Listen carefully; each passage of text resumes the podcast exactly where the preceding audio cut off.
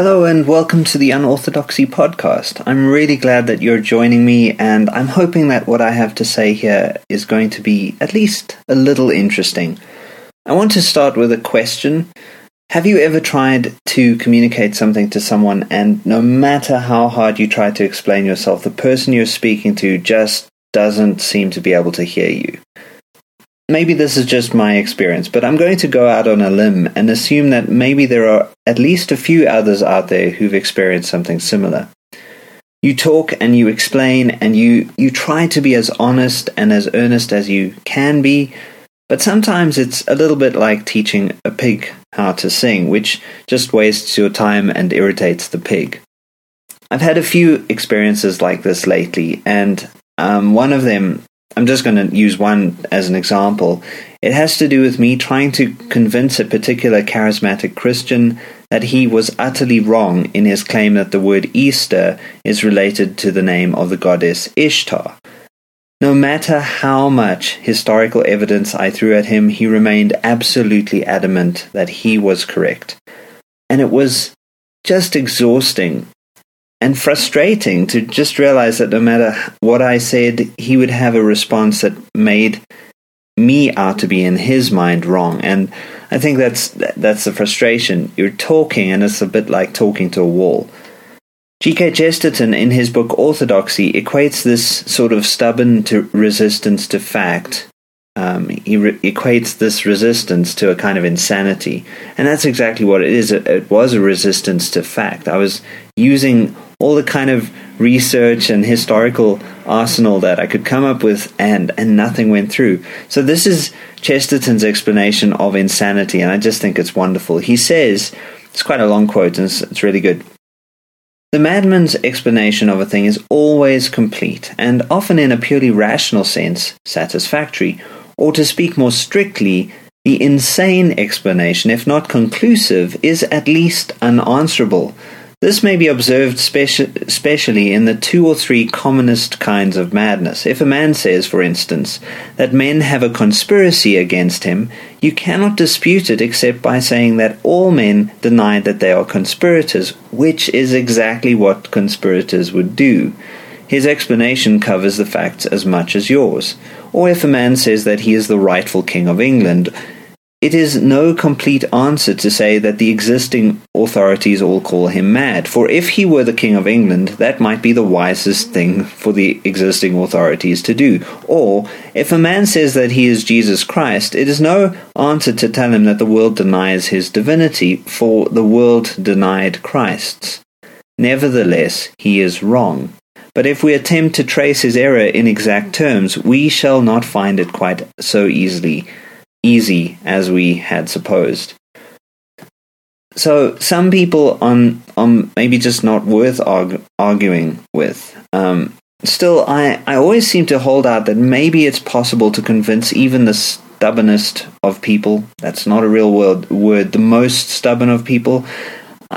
Which brings me to really what I want to talk about here.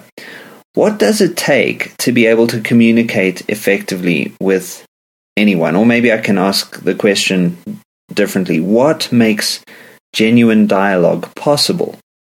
To provide something of an answer, I want to turn to a few of the patristic writers. These were the early Christian theologians who were trying to figure out what Christianity was all about. This was back when it was young, and in some ways it was still developing. In particular, they wanted to figure out what it meant that God had communicated with people through Jesus. In many ways, as Shane Hipps says, Christianity can be understood as a communication event. This idea, because it centers on this idea of God communicating with people through Jesus. Now, I realize with that some of you may be a little iffy on the whole God-Jesus relationship thing, and I totally get how weird the idea of the incarnation is, but it's still very interesting to hear what the patristics say about God communicating to human beings, because it adds a slightly different dimension to how we understand what makes dialogue itself possible. So I'm going to be using a lot of theological language, but I think the applications are quite wide. A founding principle is going to be helpful to begin with, and I'm going to say it even if it's totally obvious Dialogue requires participation. I don't know if you've ever listened to really little kids converse. It's really fascinating, and it can be quite hilarious.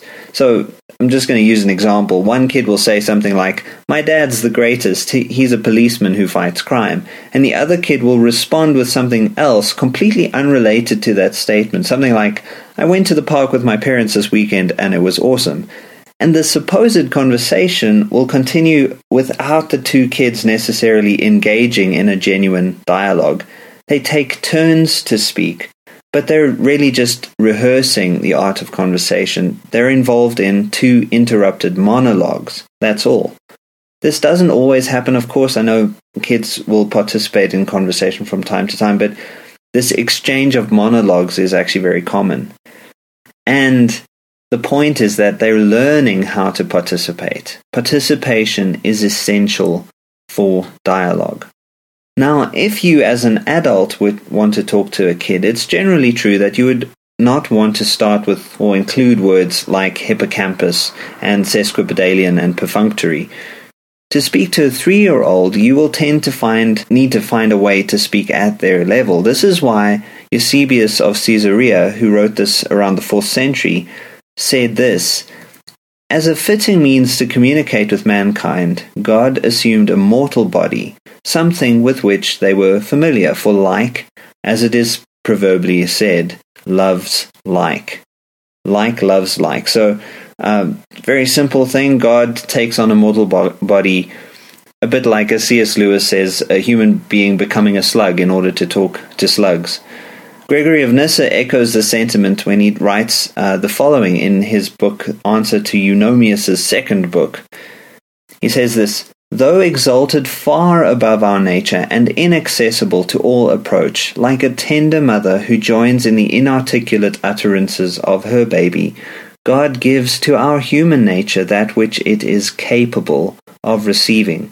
Thus, in the various manifestations of God to humanity, he adapts himself to humankind and speaks in human language and assumes wrath and pity and other emotions, so that through feelings corresponding to our own, our infantile life might be led as if by the hand and lay hold of the divine nature by means of the words which God's foresight has given." That's the end of the quote. So Gregory talks quite a lot of this about this idea. So in the same book, Gregory of Nyssa says the following. He says, "So we maintain that the grace of God spoke in many and various ways to the prophets, ordering their voices comfortably to our capacity and the modes of expression with which we are familiar."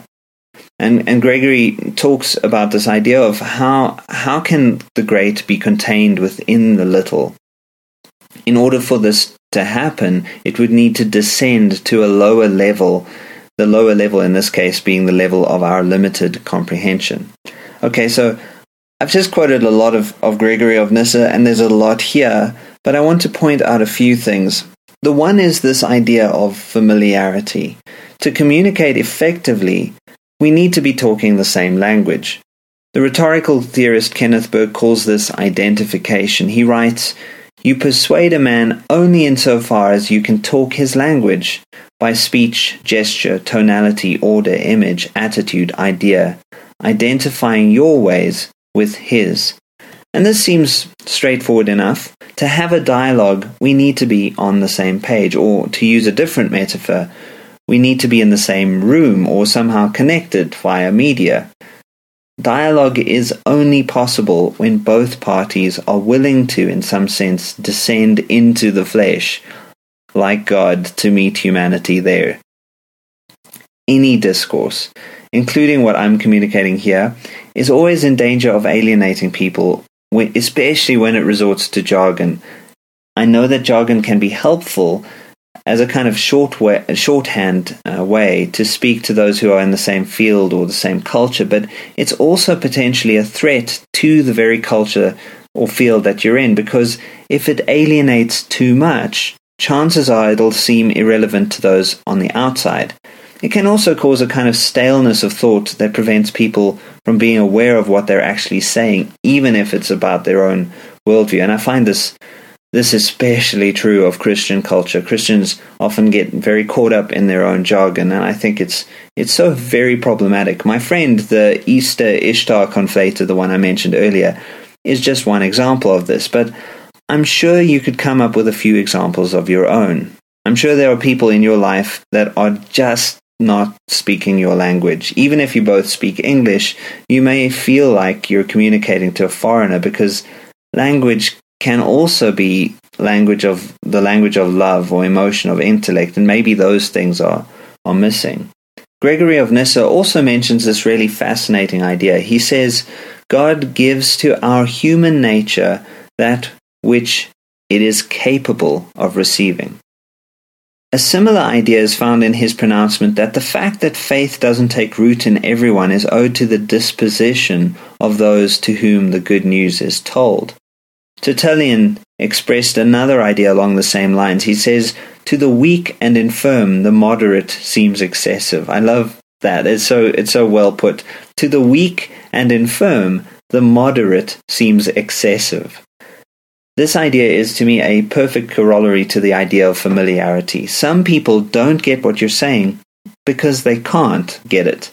Maybe they haven't had the same experiences you've had, or maybe they're coming from a different frame of reference, maybe with different ideological coordinates.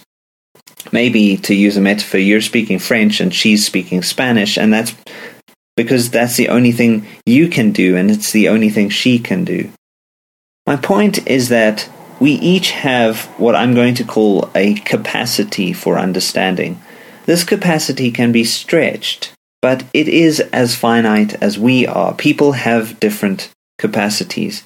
And if you think of this capacity as being similar to some of those shape-fitting games that kids play with when they're little, it may help.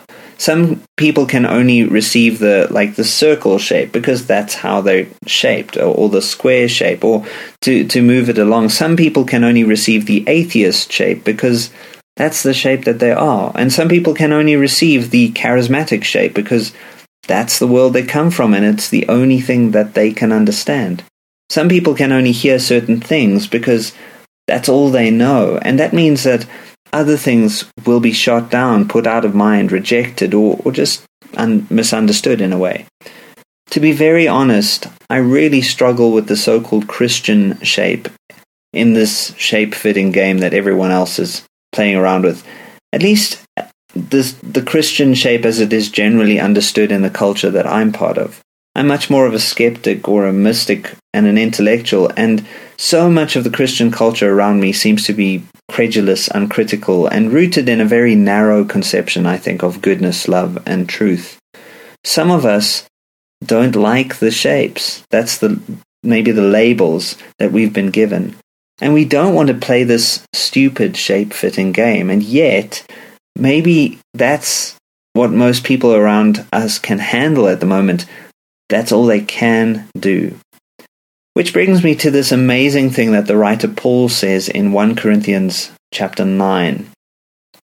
He says, "For though I am free from all people, I have made myself a slave to all, so that I may win more.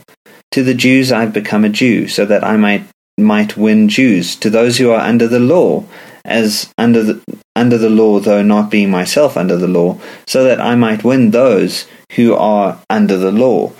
To those who are without the law, as without law, though not being without the law of God, but under the law of Christ, so that I might win those who are without the law." That's a lot of words, but you get the gist of it. It's kind of dynamite, because Paul felt totally free from all the constraints of ideology and identity. He didn't feel like he needed to be a, quote, Christian, or a, quote, Jew, or a, quote, Roman. He felt like he was a citizen of life, and he'd embraced this completely new way of perceiving things. But he adopted the shape of Jew or Roman or Gentile in order to help others see the benefits of the freedom that he experienced, this new perception. He wanted others to enjoy the same freedom that he did. So in Galatians 3:28, Paul writes that there is this Christ consciousness that he has found, and in this Christ consciousness, which is this new way of perceiving things, There is neither Jew nor Greek, there is neither slave nor free, there is neither male nor female, for all are one in Christ Jesus.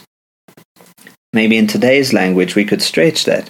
There is neither atheist nor theist, gay nor straight, local nor immigrant. Paul picks on all the central identities that people tend to hold on to, national, religious, and gender identities. And he tells us that they're really not that big a deal. At least they're definitely not the sort of big deal that we tend to make them out to be. But some people can't get beyond the shape-fitting game that they're part of. And that's okay. Gregory of Nazianzus, which is a very strange name, Gregory of Nazianzus writes, God is pleased when we do what we can. And the same idea of doing what we can is also in the Didache. If you're doing what you can, that's okay. If someone you know is doing what they can, listening in the best way that they know how, that's okay. It's okay even if it frustrates you. So yes, there are those who can't get beyond the shape-fitting game that they're a part of. They just can't. And that's okay. And then there are those who just won't. They won't actually try to get beyond the shape-fitting game that they feel like they need to conform to. Gregory of Nyssa writes, if someone willfully closes his eyes in broad daylight, the sun is not to blame for his inability to see. We've all heard the phrase, there is none so blind who will not see. A similar idea is found in the work of Theophilus of Antioch, who writes that for all have eyes, but the eyes of some are clouded by cataracts and cannot even see the light of the sun. Still, it does not follow that because they cannot see the light of the sun, that the sun does not shine. This may be tough news for those of us who feel like we need to be heard by certain people. Sometimes the people we most want to hear us just can't, or they just don't want to. But I think this sometimes explains why some people resort to coercion. Sometimes, as Slavoj Žižek points out, violence is a kind of phatic violence. He calls it phatic violence. It's a statement. It says, I'm here, please don't ignore me, please pay attention. But, of course, coercion is not an option if you want your relationships to be good. According to the earliest Christian traditions, and many that exist today, God is never coercive because love cannot coerce, and God is love. This raises a question which is put so well by Cyril of Jerusalem. He's another one of the patristics. In his catechetical lectures, he points out that some people may ask, if the divine nature is incomprehensible, then why bother even trying to comprehend it or talk about it? His answer is as follows. Because I cannot drink up the whole stream, may I not drink up as much as I need? Or because I cannot take in all the sunlight, owing to the constitution of my eyes, may I not gaze upon what is sufficient for my needs? Or on entering a vast orchard, because I cannot eat all the fruit in it, should I go away completely hungry? True. And I think this is something that I've been getting at. It's something that Cyril of Jerusalem seems to be getting at. We cannot always convince others. We cannot always understand everything. This is just a fact, and maybe it helps to know why. Maybe we're not on the same page. Maybe our audience cannot hear us. Maybe they won't. We all have different capacities for understanding. It helps, though, I think, to think about what our job is. We can still be open. We can still listen. We can drink up as much as we need. We can take in as much light as we need, or eat what will help us to stay full. Maybe, as William Desmond says, the discipline of finitude will keep us in check. So, in all of this, I sincerely hope that at least some of this has met you where you are. Maybe you and I can be on the same page, even though we're in different rooms. You're always welcome to stay in touch via Facebook. You can check out facebook.com/unorthodoxy podcast, and you can find me on Twitter. I'm fairly irregular there, but if you message me, I will, of course, get back to you. My Twitter handle is @DuncanRayburn, DUNCANREYBURN. I would love for this to become more of a dialogue than it is at the moment, although that said, I'm very grateful to those of you who have spoken to me about the things that I've been saying here. Believe me, it really helps me to get a sense of where this podcast can be going, and I think it may evolve in ways that I haven't exactly planned for, which would be great. So that's it for this episode. I hope that you will listen in again soon, and that this has been helpful to you. Take care, everyone.